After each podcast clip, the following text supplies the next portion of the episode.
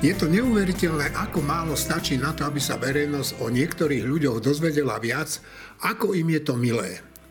Napríklad taká zostava Coca-Colových kvázi polovníkov, ktorí sa pod jelením parožím stretávali na polovníckej chate s cieľom prehodiť zo pár slov o tom, ako sa vyhnúť čiernej budúcnosti, prezradila o sebe skutočne pozoruhodné veci – Napríklad, že Lipšica by bolo dobre zraziť na prechode, že Kočner už, už chcel začať spievať, ale nakoniec mu to nejako predsa len vyhovorili, alebo že centrála strany Smer nie je zrovna to najbezpečnejšie miesto na svete.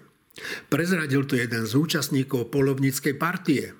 Vraj mu nejaký trúfalý zlodej ukradol 50 tisíc eur a nejaké tie zlaté mince. V médiách sa objavilo mnoho vtipných komentárov, ale jeden z tých najvtipnejších uverejnil na Facebooku môj kolega Juraj Petrovič, ktorý napísal, že dotyčný pán si tie zlaté mince vymyslel. A hambil sa vraj totiž priznať k tomu, že v skutočnosti to bolo 30 strieborných. Dnes v podcaste Týždeň s týždňom vítam Marinu Gálisovú, autora výroku o zlatých minciach Juraja Petroviča, Martina Mojžiša, Šimona Jeseniaka a samozrejme aj nášho šéf-redaktora Štefana Hríba. Ja som si zaplatil dovolenku, že teda do toho Grécka idem. Však verejne to hovoriť nebudem, ale som tam došiel v útorok do Grécka, v noci. V stredu som si ešte zaplával 2 km v a povede, že ma nejako pobolí vážne. Tak som dostal že až ďakujem pekne. V stredu, štvrtok som ležal v posteli, mal som 38 teplotu. Išiel som piatok ráno na raňajky a hovorím tej mojej partnerke, že počuj, Katka, mne je nejaká čudná. Je, viacej sa nepamätám. Prebral, prebral som sa až na to, po mne skáče nejaký doktor na hrudi. Vo vedľajšom stole sedel nejaký nemecký kardiológ, ktorý bol presvedčený, že mám infarkt. Tak ma odviezli do nemocnice tam mi rovno urobili teda všetky testy, ako kardiologicky som v poriadku. Uh-huh. COVID kombinácii, dostal som COVID, kombinácii s teplom a s nízkym tlakom ma normálne jebol na zem, ale tak chlapci, takto nejako vyzerá smrť. Normálne som za sekundu, ja neviem, čo sa dialo 4 minúty okolo V noci som popísal reversa, som ušiel z nemocnice a povedali, môžete odísť, ale budete 14 dní v karanténe. 11 dní som bol zatvorený v jednej miestnosti klimatizovanej, takto som sa pozeral na more a po 11 dňoch som sfalšoval e, teda test covidový, lebo e, antigenové testy som mal poriadku, ale oni ma stále nechceli pustiť, pokiaľ nemám PCR, že PCR to trvá niekedy aj 2 mesiace, tak som ušiel nové na čierno z Grécka domov a mám za sebou 5 testov vrátane, ja som v poriadku už PCR, mm-hmm. ale stále nie som zdravý, stále. No, tak to, má, to, to ešte, dlho, te, te... Necvičím, ja necvičím každý deň ako blázon, nevládzem nič, jediné čo ma trápi je to, že neviem sa zbaviť duty, inak nemám nič, akože teploty nie akože v pohode. A priebeh ste, priebeh ste mali aj... Chrípka, klasická chrípka, nič zvláštne, nič. Maximálna teplota bola 38,1, 38,2. Ste očkovaní predtým, nie, nie. Ale bol som dôsledný, nasadil som okamžite, ja do sebou nosím antibiotika, nasadil som antibiotika, ivermectin, aby som si chránil teda plúca a toto. čo sa deje. Snažím, že sa neviem zbaviť toho covidu, viete.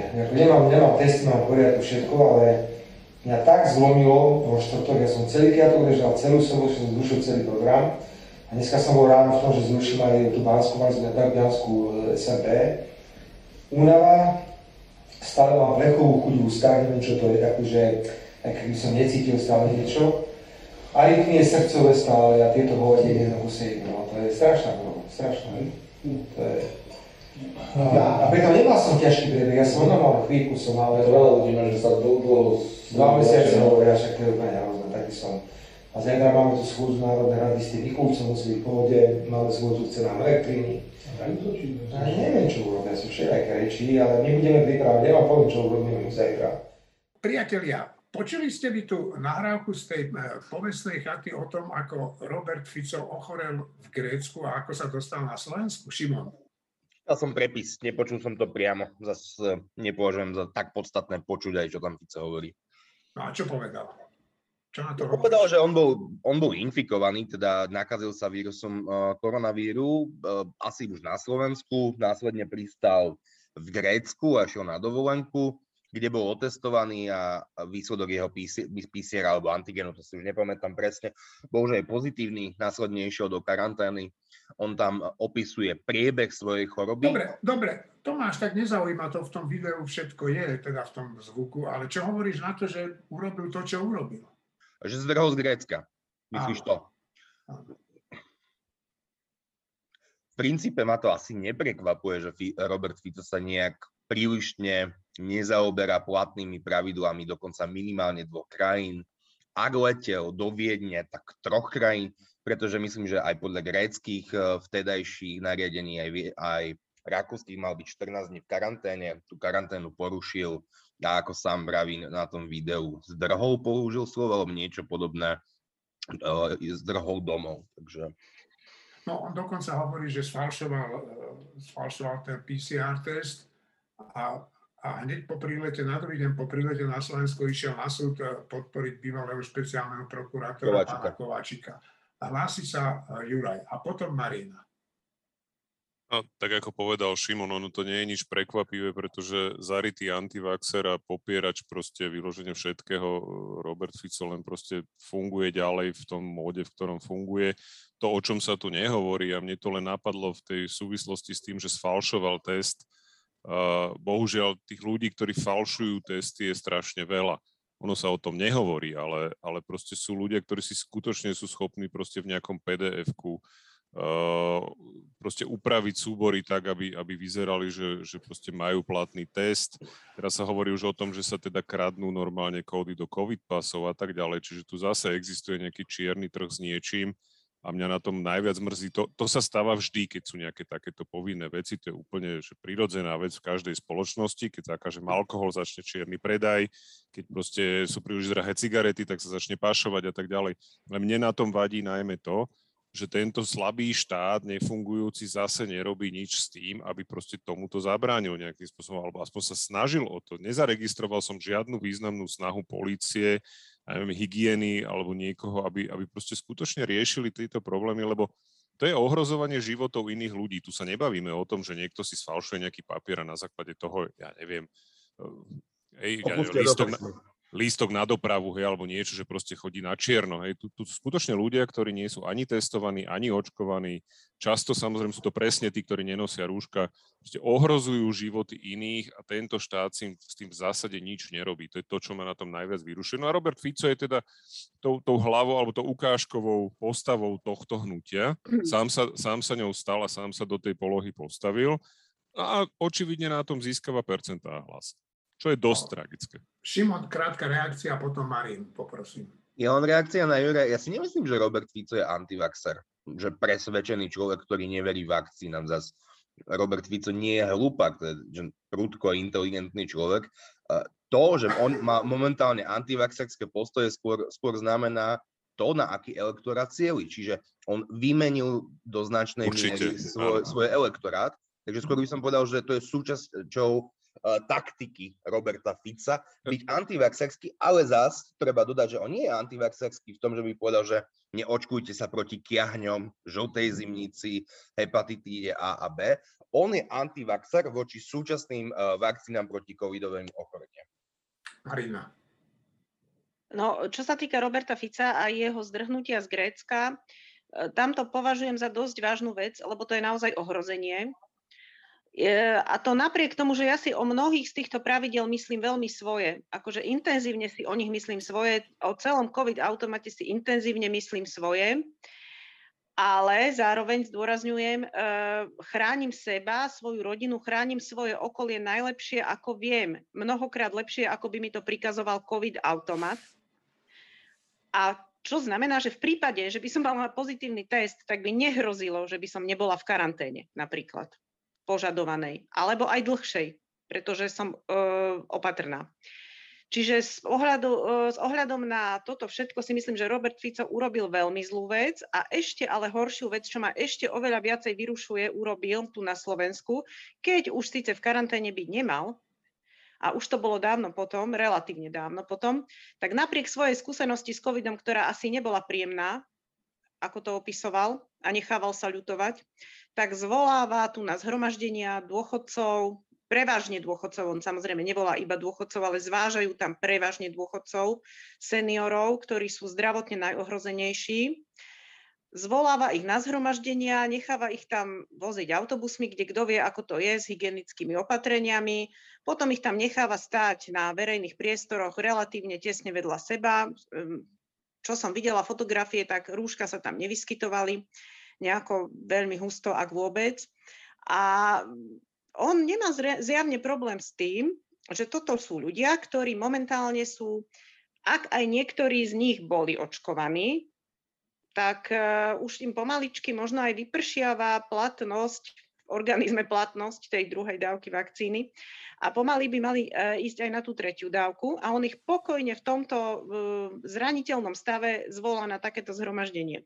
Tak toto mňa ruší na tom celom ešte viacej ako jeho zdrhnutie z Grécka, pretože človek, ktorý zažije COVID na vlastnej koži, nie je ešte taký starý, a hoci teda možno má zdevastovaný organizmus, to ale nevieme, tak zažije nepríjemný priebeh a napriek tomu riskuje zdravie ľudí, ktorých takto ohrozuje.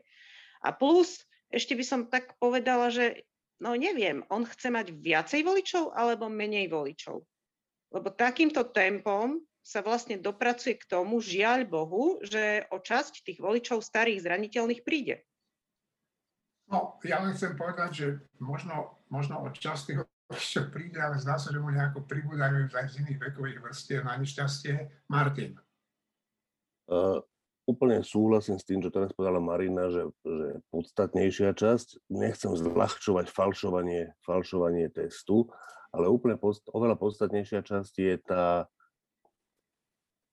to, že Robert Fico je cynik, ktorý strašným spôsobom z poker face klame, sme všetci vedeli ale predsa len akože vidieť, vidieť to takto potvrdené, že ono tej chorobe, mimochodom on nemá ťažký, e, priebeh tej choroby on mal taký, že on to opisuje, že jak chrípka, ale tie následky, v tých následkoch, ktoré ešte neskôr potom, neviem, či odpadol, alebo čo už tu dávno bol na Slovensku a dva dní potom zasa ležal, tak hovorím, ešte raz, jeho slova sú, že strašná choroba, strašná. Toto on povie o covide, a potom verejne o ňom hovorí to, čo hovorí. To je, to je taká miera cynizmu a taká miera klamania, že proste mne úplne ostal, ostáva rozum stáť, napriek tomu, že to od neho úplne očakávam.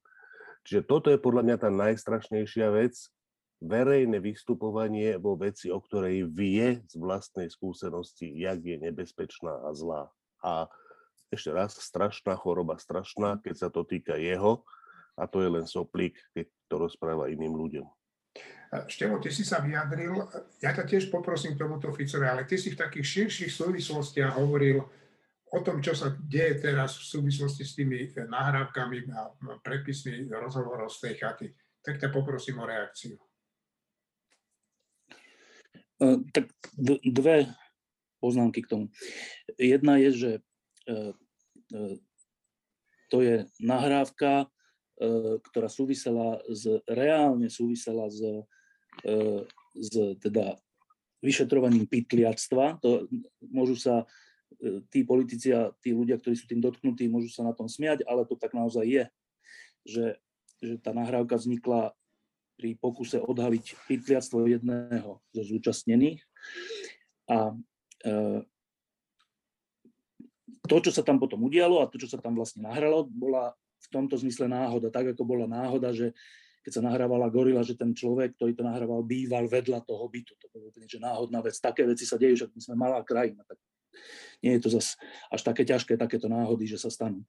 No, a teda to, čo chcem povedať ako prvú poznámku je, že, že e, to je vlastne dobré, že sa to stalo, že takáto náhoda vznikla. Je dobré, že sa to nahralo, lebo, lebo orgány činné v trestnom konaní môžu postúpiť ďalej v niektorých veciach. Súčasne si ale myslím, že, e, že poprvé, že nemá sa to zverejňovať. Že to, že sa, my sme zvyknutí na to, že sa zverejňuje všetko, čo orgány činné v trestnom konaní majú, nájdu, hľadajú, e, to je taký slovenský zvyk, ale je to mne zlá vec, že nemá sa to zverejňovať. A keď sa má niečo zverejňovať, tak iba to, čo súvisí s nejakým verejným záujmom, teda s nejakou veľkou trestnou činnosťou a tak. z tohto hľadiska ja si myslím, že to, že, ako, že vety o tom, Ficové vety a ďalších ľudí vety o tom, ako sa cítia, čo robia, e, čím je zlé, či odpadli a tak, že tie sa nemajú zverejňovať a ja ich ani nebudem preto komentovať. Čo sa má, čo sa má komentovať je to, čo sa týka trestných vecí, vyšetrovaní a takýchto e, problémov. A tam sme sa všeličo dozvedeli. E, teraz je taký, taká, to je také zvláštne, že v pondelok médiá hovorili, že to je teda neuveriteľná vec, čo sa teda podarilo, aké to je usvedčujúce a to je a tak. A v stredu alebo vo štvrtok tie isté médiá píšu, že je to úplne slabé, nič sa vlastne nepotvrdilo, je to vlastne blbosť a, a vlastne je to Lipšicová hra a tak. Pričom na začiatku e, to bolo stanovisko generálnej prokuratúry, nie špeciálnej prokuratúry, podpísané hovorkyňou generálnej prokuratúry, že tam tie veci nasvedčujú o vplyvňovaniu vyšetrovania a všeličom ďalšiemu. No. Teraz sme v dňoch, keď, keď médiá hovoria, že, že je to blbosť slabé a tak. Vôbec to je slabé. Vôbec to je slabé. E, poprvé, e, zverejnené sú iba pár minút z mnoho, mnoho, mnoho hodinových diskusí. Čiže na základe pár minút hovoriť, že je to slabé, je úplný amatérizmus. Že, akože to môže hovoriť vyšetrovateľ, ktorý to má celé k dispozícii. Ten nech povie, či je to slabé alebo neslabé. Ale hovoriť mediálne, že je to slabé na základe toho, že som počul tri vety alebo 10 minút z mnohohodinových rozhovorov je úplný amatérizmus. Ehm, čiže ja si myslím, že to nie je slabé.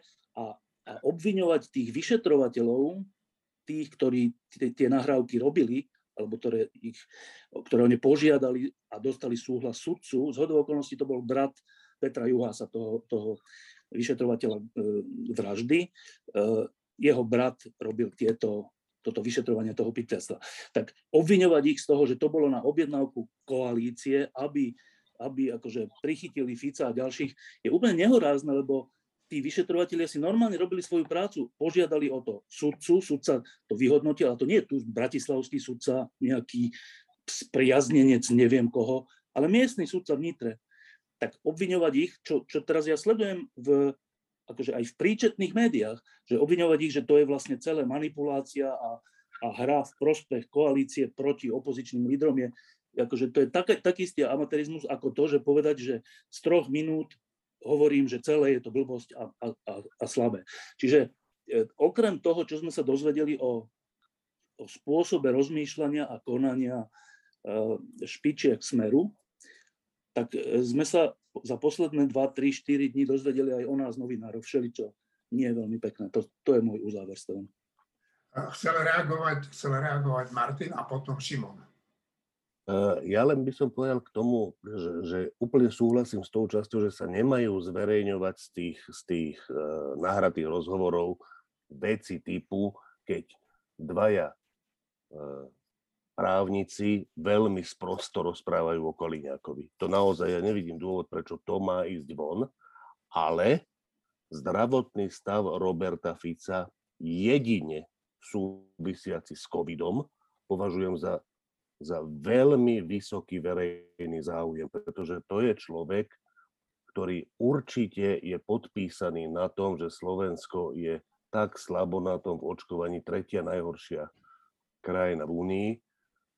Na tom je podpísaný Robert Fico. Keď sa ukáže, že Robert Fico tu hrá nečestnú hru a keď sa dá zaočkovať kvôli tomu, alebo si začne dávať väčší pozor, jak si tisícky alebo desiatky tisíc ľudí ináč nechránených a keď to zachráni životy, tak ja si myslím, že to je vo verejnom záujme v tomto prípade, že tento bojovník proti očkovaniu, proti rúškam, proti opatreniam má na to v skutočnosti, keď ide o jeho samého úplne iný názor, že to je vo verejnom záujme zverejniť.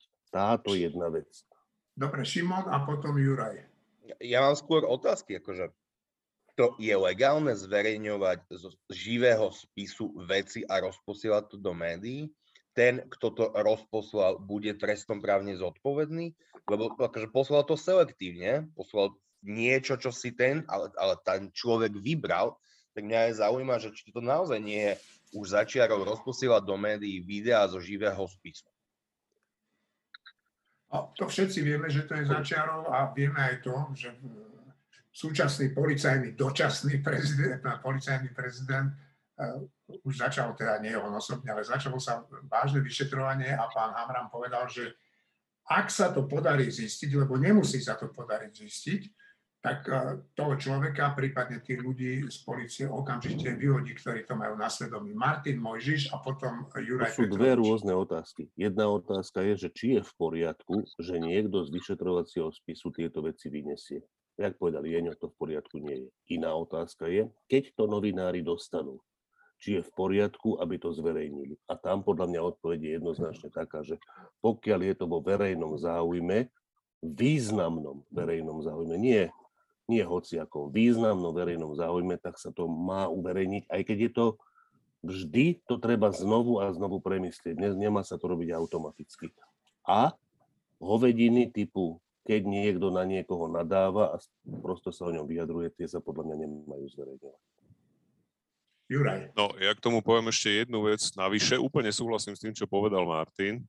Len poviem k tomu ešte jednu vec, nad ktorou treba vždy pri tom zverejňovaní veľmi pozorne e, rozmýšľať a to je to, že aby sa náhodou nezverejnili veci, ktoré môžu zmariť nejaké to vyšetrovanie. To sa zatiaľ podľa mňa nestalo. Z toho, čo sme zatiaľ mohli, mali možnosť vidieť, tak buď sú to naozaj tie triviality a také tie, také tie kanálové veci, ktoré podľa mňa vôbec nemali byť zverejňované, lebo skutočne sú úplne nezaujímavé z hľadiska verejného záujmu.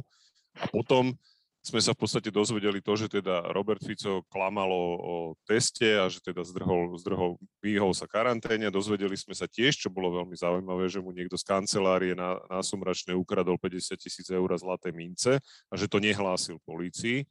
To nemusí vyzerať ako niečo, čo je veľmi dôležité z hľadiska verejného záujmu, ale na druhej strane je to presne tá vec, že niekto je v takej situácii, že takúto krádež nenahlási. No aké sú dôvody, že niekto niečo také nenahlási? No primárne preto, že by musel vysvetľovať, kde k tým peniazom a k tým minciam prišiel a potom teda chce sa úplne vyhnúť tomu, aby sa o ňom vedelo, že vôbec niečo také v kancelárii mal.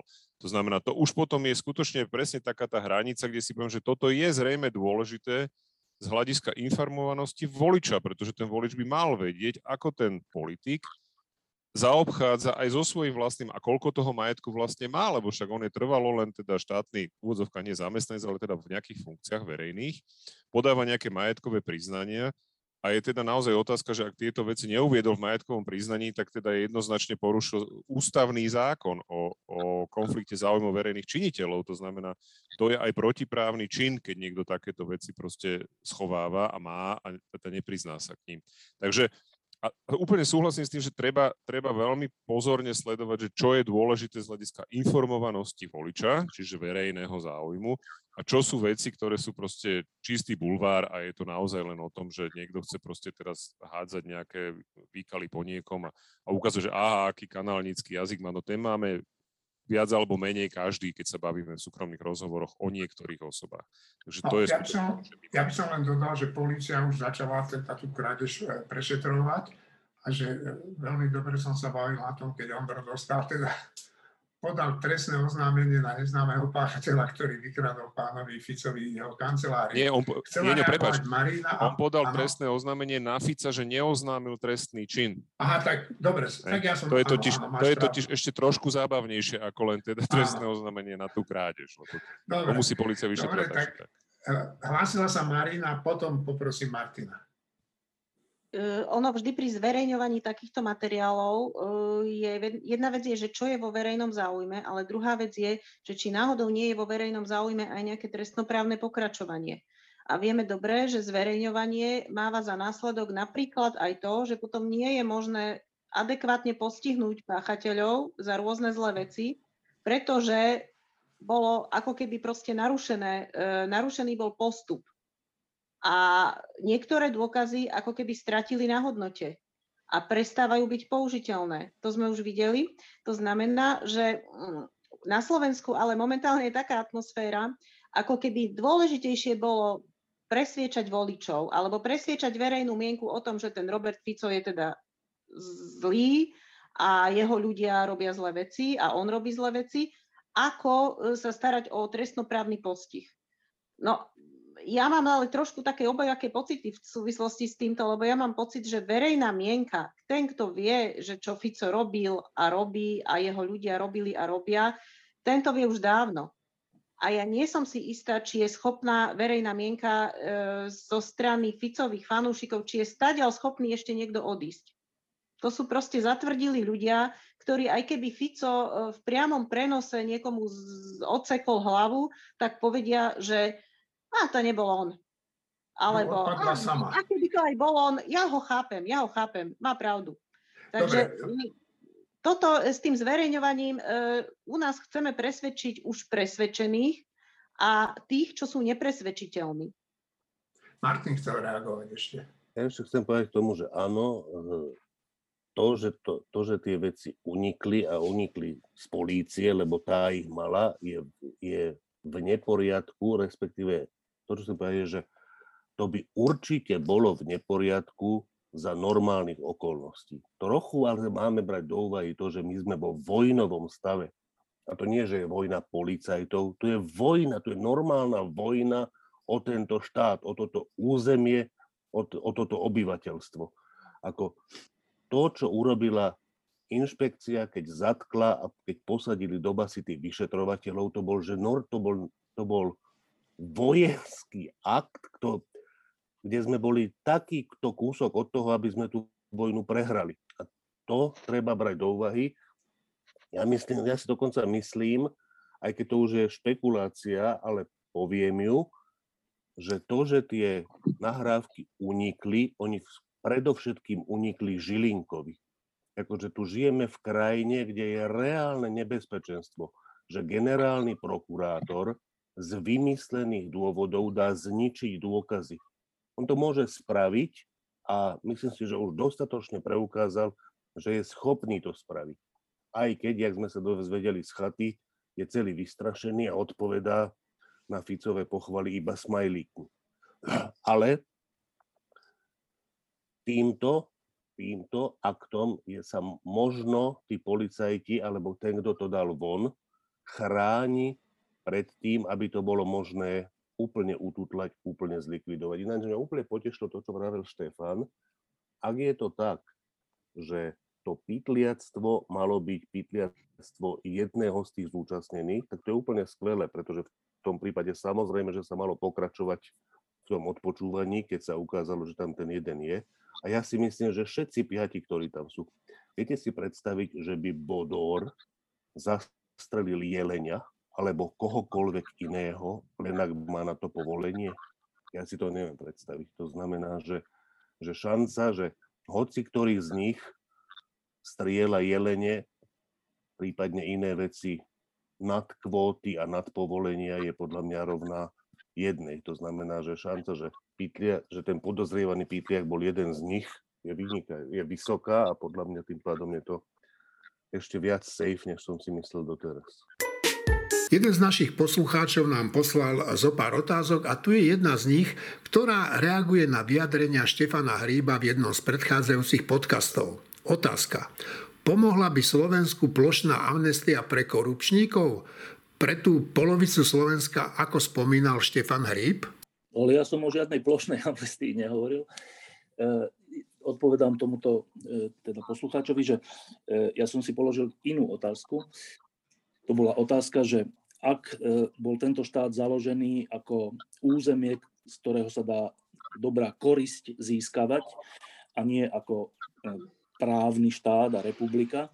A, a ak pod, od okamihu toho založenia v 1993 roku E, sa na toto navykli všetci dôležití, alebo skoro všetci dôležití ľudia, politici, ministri, primátori, župani a čo ja viem, kto všetko, tak si myslím, že e, tu nastala taká situácia, že, že e, keďže, to, keďže sa to malo za normálne, hoci to bolo v rozpore so zákonom od začiatku, ale malo sa to za normálne, že však takto to funguje. Na to som minister, na to som župan, na to som primátor a na to som predseda vlády, aby som z toho ja a moji blízky a moji straníci a neviem kto všetko niečo mal. Tak ak sa žilo v tejto mentalite, tak predpokladám, že to, čo vidíme dnes, je iba úplne že, že špička ľadovca a že to, ako sa tomu hovorí, že je to také, že prerastené, že, to, že, to, že, že sa to stalo súčasťou našich životov za tých posledných 25-30 rokov. A teda moja otázka je, že čo s tým sa dá vlastne urobiť, keď je to takto, ehm, lebo nemôžeme zavrieť všetkých, nemôžeme, nemôžeme byť všetci zavretí, no tak potom také, také väznice ešte nevymysleli a kto by tu vlastne pracoval potom, z čoho by sme tu žili. Tak ja si len túto otázku kladiem, že uh, ako príklad, že uh, keď, je, keď je niekde bežné byť ľudožrútom, tak môžeme my potom tých ľudožrútov súdiť za to, že sú ľudožrúti? Môžeme ich odsúdiť? Ako to je? A, a čo sa s tým má urobiť? Majú všetci do basy? A oni povedia, že ale ja som s tým vyrastol, že to takto je. No, čiže e, ja vôbec nevolám po, po amnestii alebo niečom takom, len si kladiem otázku, že ako sa vysporiadať s tým, že táto mentalita je tu že hlboko vrastená v koalícii, v opozícii, všade. A my to chceme zmeniť, ale že ako to, ako to, ako to zmeniť, bez toho, aby boli všetci ľudia zatvorení? To je moja otázka. A hlásil sa ešte Juraj. To som fakt zvedavý, čo povieš. No, uh, ono totiž, toto je veľmi hlboká otázka, ona nesúvisí len so Slovenskom, pretože tých spoločností, ktoré sa musia vysporiadať s nejakými s nejakým veľmi zlým správaním veľkej časti obyvateľstva uh, v nejakej, nejakej historickej dobe alebo aj blízkej dobe, je, uh, je skutočne globálna. To, keď si vezmeš od, od Kambodže cez Rwandu, cez, cez proste rôzne Juhoafrickú republiku a, a samozrejme postkomunistické krajiny a tak ďalej. Jednoducho, toto je skutočne hlboká otázka, a, ale ja si na druhej strane myslím, že bez toho, aby sa tie veci minimálne veľmi jasne pomenovali vrátanie tých páchateľov, to znamená, sa povedalo, že títo spravili toto, títo spravili toto a bolo to zlé preto a preto, a týmto, touto cestou ide aj väčšina tých spoločností, ktoré sa snažia s tým nejakým spôsobom e, vysporiadať, uh, tak to jedno, tá spoločnosť nemá šancu sa posunúť dopredu. Jednoducho, my sa musíme s tou minulosťou vysporiadať, tak sme sa nevysporiadali s komunistickou minulosťou poriadne. A to nehovorím, že teraz všetci komunisti mali ísť do basy, pretože samozrejme sme tiež zavreli milión ľudí. Ale proste na Slovensku ani len lustračný zákon neplatil tak, ako mal, pretože ho Mečiar proste úplne zrušil jeho, jeho platnosť. To znamená, že tu proste ťaháme za sebou ten, ten, ten obrovský batoh tej minulosti, ktorá nás proste brzdí. A samozrejme, že ten pomohol aj etablovaniu toho uneseného štátu, pretože ľudia boli, kto nekradne okrada rodinu, fungovalo proste počas 40 rokov a fungovalo potom aj ďalej, pretože nikto nikde nepovedal, že toto bolo zlé. To znamená, že keď to nepomenujeme, keď to, ne, keď to jasne nezobrazíme a nepresvedčíme, neučíme o tom deti, tak jednoducho nemáme šancu posunúť ďalej. K tomu, k tej trestnoprávnej zodpovednosti, tam samozrejme platia nejaké premlčania a tak ďalej, čiže určite by nešlo polka Slovenska do basy, to aj teda odpoveď čitateľovi. Ja si nemyslím, že amnestia je ten správny nástroj na, na riešenie toho problému. Musí sa to pomenovať, musí sa to zverejniť, musí sa to nejakým spôsobom skutočne pre, prebehnúť nejaká verejná diskusia a hlavne podľa mňa to musí byť súčasť toho vzdelávania, pretože tá ďalšia generácia vyrastá bez tej pamäte, bez tých znalostí toho, čo sa dialo.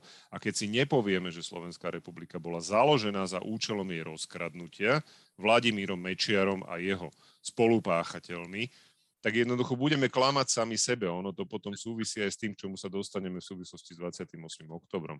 Ale ja si myslím, že jednoducho toto je nevyhnutná podmienka toho, aby sa tá slovenská spoločnosť konečne pohla od toho, čo si hovoril Tyštevo, že neustále bojujeme o základný charakter našej demokracie, že my sa nevieme pohnúť ďalej od toho, že buď banditi alebo nebanditi tu budú vládnuť a to už proste je naozaj 30 rokov po novembri strašne dávno. No, ja som len lenže, to, to, lenže to, no. vy, to, to vyrovnanie sa s tým má dnes takú podobu a to je dôsledok toho, že, eh, že, že mnohí sú v tom ako zapojení a poškodení že má tú podobu, že akože spravodlivý štát tu teraz vynúcuje koalícia na čele s plagiátormi, mafiánmi a takýmito ľuďmi. A teraz oprávnene tí druhí hovoria, že vy nám čo hovoríte?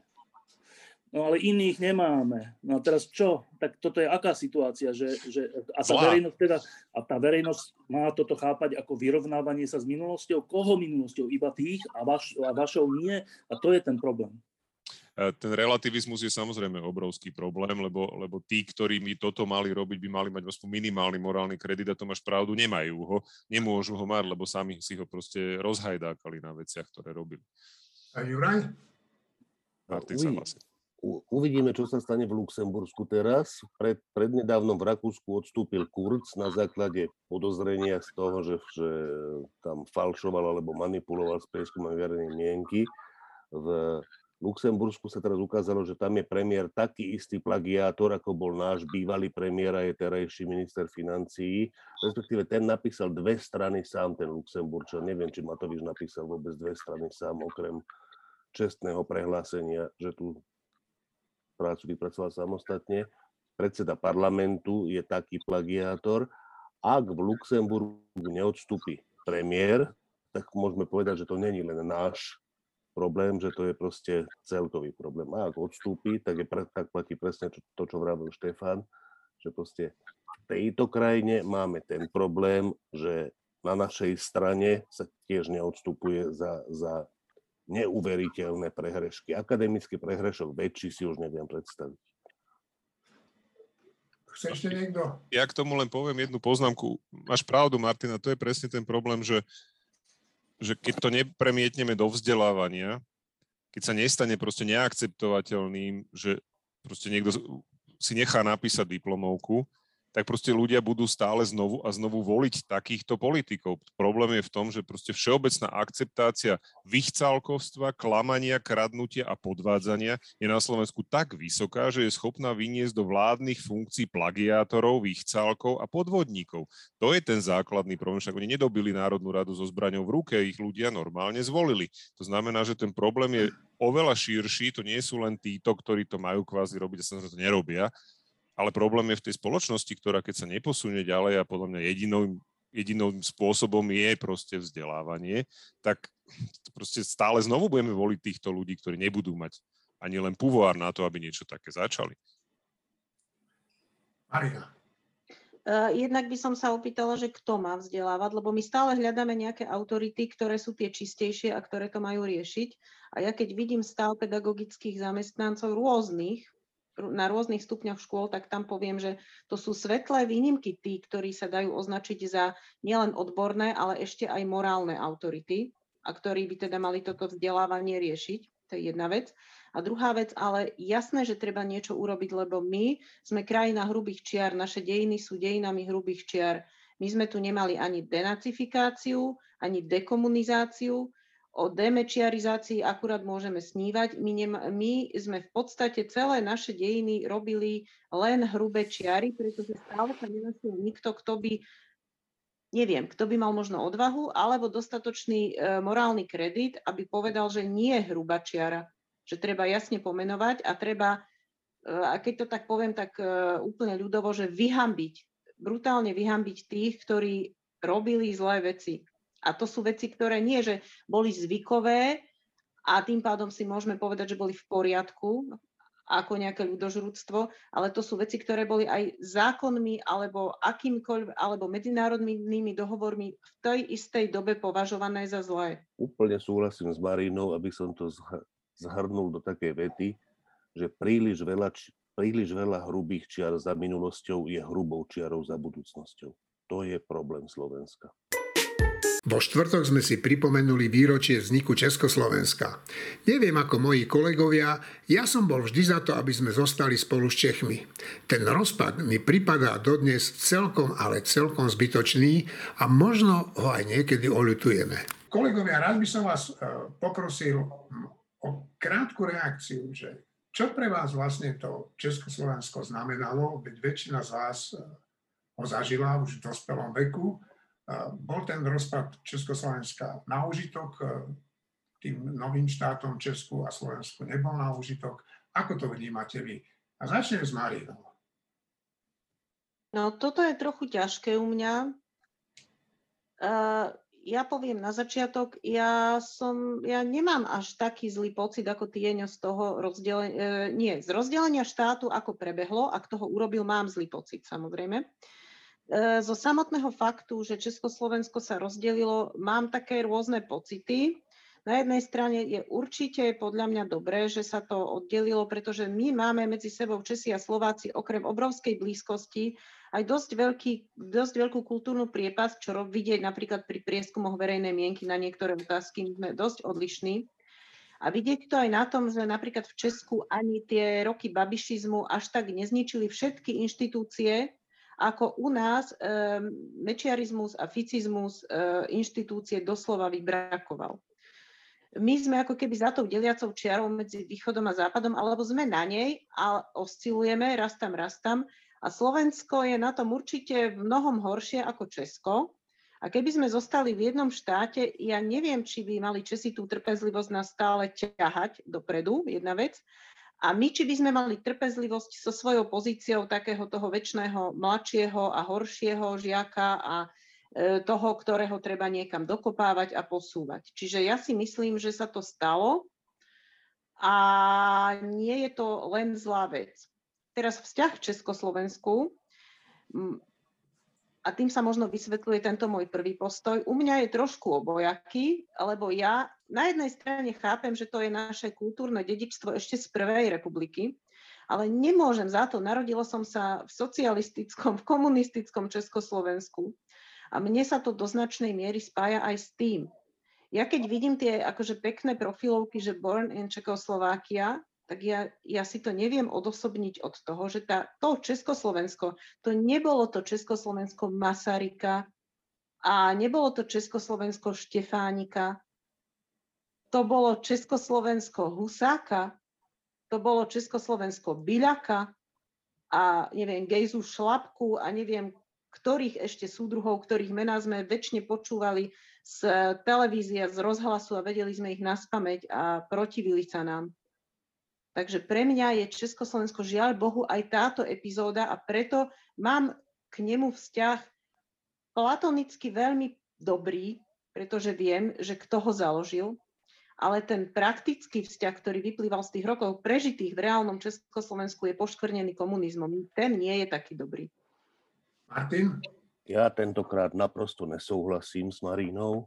Taky jsem se narodil v komunistickém Československu, přežil jsem mladost v komunistickém Československu a Československo je krajina nejen, ve které jsem se narodil, ale je to také krajina, ve které zemřu. Bez ohledu na to, jak bude vypadat Evropa, jak bude vypadat Slovensko, jak bude vypadat Česká republika. Já celý svůj život na i když je tu tahle ta slovenská epizóda, možná bude trvat tisíc let, pro mě je krajina, můj domov je Československo. Že se to rozpadlo, je nesprávné, že je ten život v těch dvou krajinách asi klidnější, než by byl v jedné, v tom s Marinou souhlasím, ale ještě jednou k tomu komunistickému Československu za to, že se ho na nějaký čas zmocnili komunisté, to je rovnaké, jak když se, když se Slovenska zmocnil Mečiar nebo Fico. Nepřestala to být naše krajina. To Slovensko pro mě jako součást Československa. Konec. Šimon. Ja mám veľmi podobný vzťah, ale mojou výhodou je, že Československo bolo dvojazyčné, tak ja to teda skúsim v Slovenčine. A ja som mal to šťastie, že som sa narodil už po páde komunizmu a teda môj vzťah je, že skôr teoretický a taký, taký pocitový ja neviem posúdiť, či je dobre, či zle, či sa Československo rozdelilo pre obe krajiny. Ak by bolo referendum a ak by som mal vtedy istý vek, ktorý by mi oprávňoval sa toho referenda zúčastniť, tak ja by som hlasoval proti, proti rozdeleniu. Potom ma to ovplyvnilo ešte dvom, jedným spôsobom a v 90. rokoch a potom, keď ja som si čítal tie veci o 90. rokoch na školách, tak existoval taký fenomén, že Havlo Klausovcov, čo sa možno javí ako, ako, ako protichodné, ale to úplne ne, nebolo protichodné, lebo bola to nejaká hodnotová politika Václava Havla a potom ekonomická politika Václava Klausa v 90. rokoch, takže to je môj vzťah. Potom je tam ešte, že mám radšej Prahu ako Bratislavu, v Prahe sa lepšie cítim, Prahu považujem za také, že svoje fiktívne hlavné mesto a narodil som sa v Československu a jedna z prvých zmienok v týždni, uh, ktoré obsahovalo aj moje meno, bola práve uh, také video s Eugenom Kordom z 28. oktobra 2017, kedy ja som mal spolu s ďalšími priateľmi z konzervatívneho inštitútu a s Jurajom Petrovičom také prejavy pred, pred Masarykom a pripomínali sme si toto výročie. Uh, treba sa občas poďakovať aj vláde za niečo dobré, čo spravila a myslím aj tej súčasnej. Vďaka tejto vláde je 28. október štátnym sviatkom. Nie je to dňom pracovného pokoja, ale tí poslanci, ktorí mali tú iniciatívu opakovane zaradiť 28. október medzi štátnym, uh, štátne sviatky, úspeli. Aj deň pracovného pokoja to nie je len kvôli nutnému kompromisu s Borisom Kolárom, ale nepovažujem to za zásadnú tragédiu. Dobre, uh, Juraj? No Martine, ja ti musím říct, že ja s tebou téměř úplne souhlasím a budem pokračovať v slovenčine, pretože pre mňa je to v podstate úplne jedno, ktorý jazyk. Uh, pre mňa rozpad Československa uh, má presne, je úplne ambivalentný, lebo na jednej strane áno. Uh, mohlo to vyústiť do vážnych sporov, to spolužitie, mohlo to vyústiť do, do skutočne nejakých, nejakého hecovania vášni, aj keď si nemyslím, že juhoslovanský scenár by bol v Československu vôbec možný, ale kto vie, už sa to nikdy nedozvieme, chvála Bohu, bohužiaľ. Na druhej strane tá nemožnosť neustále sa vyhovárať, na Prahu neustále ukazovať prstom, že to nie my, nevieme si veci usporiadať, ale proste to oni nám to nedovolia, robia nám zle a tak ďalej je asi niečo, čo núti proste aj Slovákov prestať, proste, my si vždy niekoho nájdeme, to je tiež pravda, ale už je to ťažšie. To znamená, že táto nutnosť nejakým spôsobom dospieť asi nie je úplne na škodu. Napriek tomu súhlasím s tým, že pre mňa je Československo stále moja vlast. Uh, ja som proste fakt nejakých 15 rokoch našiel v knižnici hovorí z TGM Čapkové a tam to pre mňa začalo, tá znalosť o tej prvej republike. A pre mňa nie je krajina, do ktorej som sa narodil, krajinou Husáka alebo Štrougal alebo niekoho, pre mňa to krajina Vericha, Suchého, Svieráka, ale aj Lasicu a Satinského, to znamená, že ja som na týchto veciach vyrastal a toto bola tá kultúra, ktorú ten štát proste pre mňa dodnes predstavuje. My sme v Prahe tak často, ako sa len dá. A tak ako pre Šimona je to pre mňa prvé alebo druhé hlavné mesto, považujem ho za jedno z najlepších miest v Európe. A tým pádom pre mňa ten, ten, ten štát nikdy úplne nezanikol, ani nikdy úplne nezanikol. Či, uh, Štefan. Uh, tak najprv jedna faktická vec, že keby existovalo dnes Československo, tak tu na Slovensku by, by lekári, zdravotníci, učitelia, vedci a mnoho iných povolaní mali vyššie platy. Takže to není úplná maličkosť. My by sme mali lepšie zdravotníctvo, lepšie školstvo a všeličo lebo keď si porovnáte platy, tak to tak je. T- tak dobre, tak dobre, dávame toto na oltár čomu teda? Že, že, sme, že, sme, že tu nebola vojna, ale tu by vojna nebola. Uh, čo, dobre, taký najsilnejší asi argument, ktorý sa, ktorý sa používa, je, že, že sme zodpovední sami za seba a to je dobré, že nemôžeme sa niek- na niekoho vy- vyhovárať. A, akože do istej miery to platí áno, ale ja som sa nikdy nevyhovaral na Čechov, čiže čo mne to nejako nepomohlo. Ja som sa na Čechov nevyhovaral, ani som nemal pocit mladšieho brata, ani nič podobné.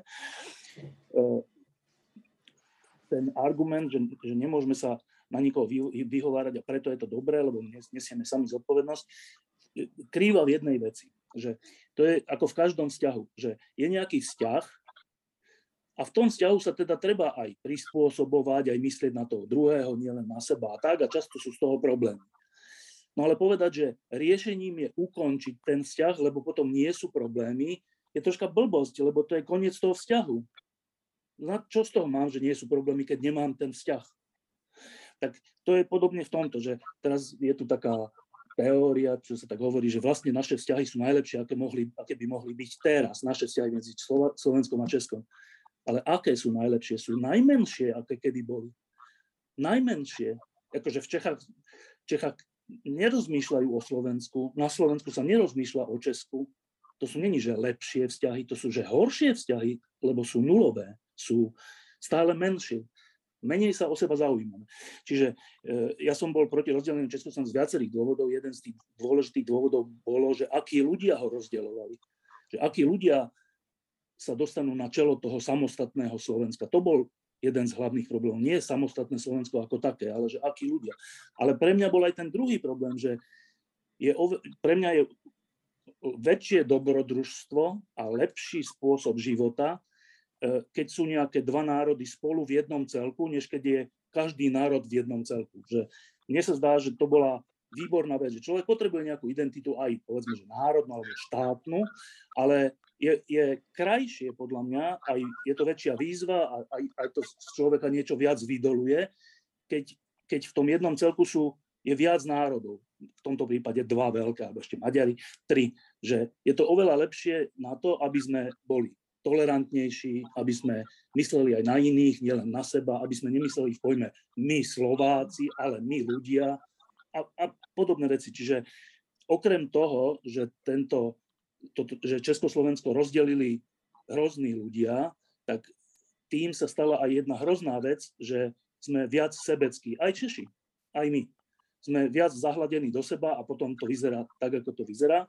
Čiže, e, a, a teda ešte, ešte poznámka k tomu Československu, že e, vzťah k Československu, není, to není nejaká že sentiment alebo niečo také, ale to je, že reálna skúsenosť životná mnohých z nás, že ja som polovicu života prežil v Československu a veľkú väčšinu z toho v komunistickom Československu, ale ten komunizmus bol cudzorodý prvok v Československu, to, to som ja nevnímal, že to je, to je tá, to jadro Československa, je ten komunizmus. Ten komunizmus práve, že bolo nejaké naše spoločné trápenie, nás, ľudí v Československu.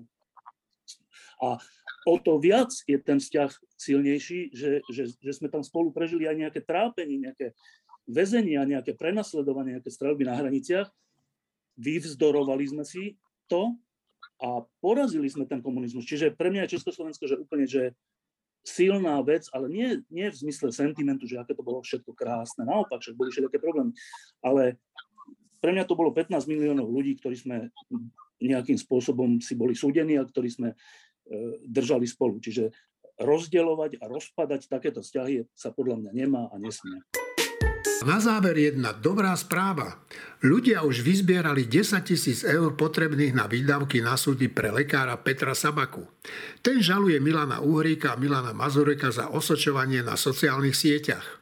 V prípade úspechu na súde venuje Peter Sabaka finančnú kompenzáciu od pánov Úrika a Mazureka na zlepšenie zdravotnej starostlivosti a vyzbieraná suma, ktorá prevýši právne a súdne výdavky, bude rovnako použitá na podporu zdravotníckých zariadení. Kolegovia, ďakujem vám. Prajem vám ako vždy príjemný víkend a to isté prajem aj našim milým poslucháčom. Majte sa pekne, do počutia o týždeň.